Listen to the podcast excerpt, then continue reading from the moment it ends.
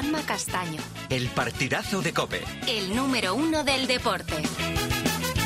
Kilómetro 42, sigue Joseba Larrañaga. Le vamos a llamar 21 ya, ¿eh? Ya es medio maratón. No, hombre, es Sí, que... Es no, no. Es medio maratón ya. Oye, O de 10 ver- kilo- 10K, 10K. Lo siento, de verdad. Pero es que 10K, kilómetro 10K, Chema. tienes cara de sueño, Chemita, ¿eh? Que va, estaba escuchando atentamente. Que Es está que la cosa hoy, muy caliente, ¿eh? eh, ya he visto que hoy la jornada traía muchas noticias y Sí. aquí estamos esperando en el kilómetro. Sí. Somos pacientes. ¿eh? Sí. Eh, afortunadamente, afortunadamente podemos seguir hablando de, de lo que nos gusta, que creo que eso ya es importante. Eso es. ¿Cómo vas Y de la lesión? tarde. ¿Cómo vas de la lesión? Oye, pues ayer empecé a andar. Eh, estoy contentísimo. Andar Eh, andabas.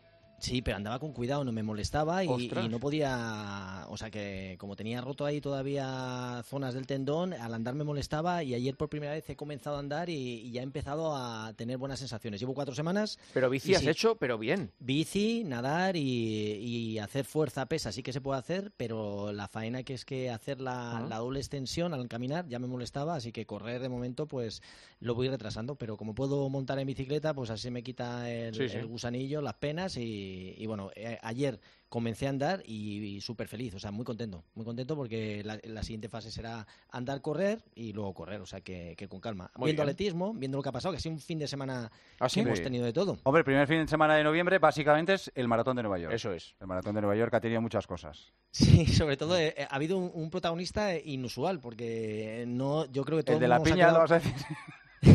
No digo que, que no nos quedamos con el ganador, que ha sido Chevet, que ha ganado eh, con una marca de 2 horas 8.41, que es un marcón, y ha, ganado nuevamente un mayor, y ganó también en Boston, pero la gran noticia ha sido el brasileño, el Daniel Donacimentos, que, que ha sido un corredor que Nueva York es una maratón que normalmente no, no pone libres, entonces eh, no te marcan un ritmo, así que cada uno hace un poco la guerra por su cuenta. Y desde los primeros kilómetros se puso a tirar este brasileño y en el kilómetro, bueno, la media maratón la pasó en una hora dos, eh, creo fue una hora dos veinte, una cosa así. Y hasta el kilómetro 24, cuando se inicia el puente de Queens- Queensboro, cuando se entra en Manhattan, mm, creo que llevaba dos, dos minutos de, de ventaja al, al grupo de atrás. Entra en la primera en, en Manhattan y, y todos nos quedamos un poco alucinados cuando pues vemos que, que sale del circuito eh, y utiliza los baños. Y Entra yo mear. estuve contando. A sí, mear. bueno, no, no, no, yo- no creo que sea no, mear, ¿eh? ¿no? Me- Mear se puede mear uno encima. Aguas mayores, yo creo que fueron aguas Ay, mayores. Y, y yo estuve contando y, y llegué al 25. Uno, dos, tres y, y se hacía un poco lenta. El coche se paró un poco, fue un poco caótico el que iba con él, eh, que le iba siguiendo, el, el coche que abría carrera.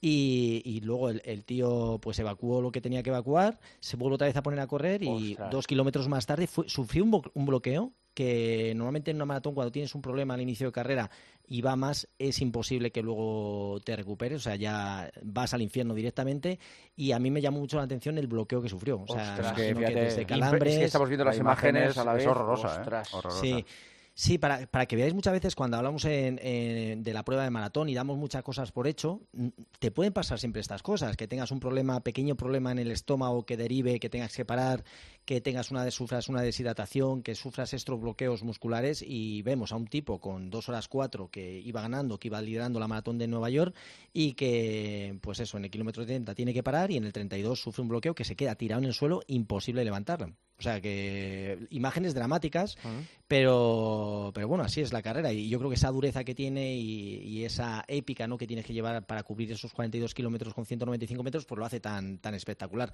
Oye, No ganó un- una el- cosa, Chema, eh, es un poco escatológico, pero eh, los atletas muchas veces Se eh, mean se, encima. mean encima. Bueno, como los Sí, sí, bueno, como los se mean y, y sí, pero, pero en la, bici es más fácil. Sí, en la bici le puedes subir el Sí, sí, culote y vas... eh, Bueno, sí. eh, No. yo, yo ya lo he dicho, yo ya lo he dicho en alguna ocasión. Yo he visto a Chema mear corriendo a toda leche y no mearse encima. O sea, no caerle ni una gota en el cuerpo. Ostras, Y es espectacular. ostras. Sí, se entrena. La- ¿Espectacular la- cómo lo bien. hace o lo que ves? No, no, no, lo- le- le- eh, las dos cosas. Pero básicamente, básicamente, ¿cómo es capaz de mear corriendo, pero corriendo a una velocidad considerable y no mojarse ni una sola gota? Pero lo otro ya increíble, no- increíble. Pero, pero la- aguas mayores no puedo, Joseba. No, eso, claro, ya eso ya- tienes que parar. Y, y fíjate, si te sales del circuito, eh, normalmente solo puedes ir a los baños que, que están puestos a lo largo de- del recorrido, porque si te sales del recorrido te podrían descalificar. Así que solo tienes esas oportunidades de, de los- de los baños que están puestos a lo largo de todo el recorrido para poder parar y salirte del circuito, porque si no te pueden descalificar. Ya pues han quedado atrás un poco las imágenes, no sé si recordáis de Paula Radcliffe, que tuvo que parar en medio de la carretera. Sí, es verdad, y, es verdad.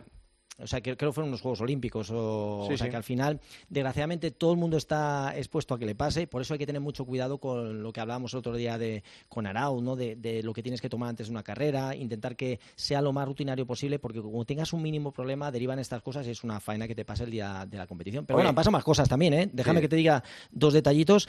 Una mujer con 77 años, Gina Little, ha corrido sus eh, 602 maratones en los últimos 39 años, algo brutal. Y también que ha sido la primera vez que ha ganado, eh, se ha inaugurado la categoría de no binarios y ha ganado Jake Caswell, que se lleva 5.000 euros, incluso han puesto premios. Es una categoría que solo han corrido 59 personas, que eran los no binarios, y más o menos 30.000 hombres, 24.000 mujeres y 59 no binarios. O sea que se estrena esta categoría también en, en Nueva York. 50.000 personas corriendo, entre actores. eh, Y déjame decir. Chema, que el israelí Mosa Lederfin, 62 años, corrió con una piña en la cabeza. Con una piña, también Es- el de la es- piña. Es el duodécimo maratón que corre con una piña en la cabeza. 42 kilómetros con una piña en la cabeza y no se le cae. ¿Pero la lleva fija o Sí, la sí, lleva- sí, no, no, sí, lo vas a ver, lo vas a ver. No, no, la, lle- la lleva puesta y, y va, y va recto, recto.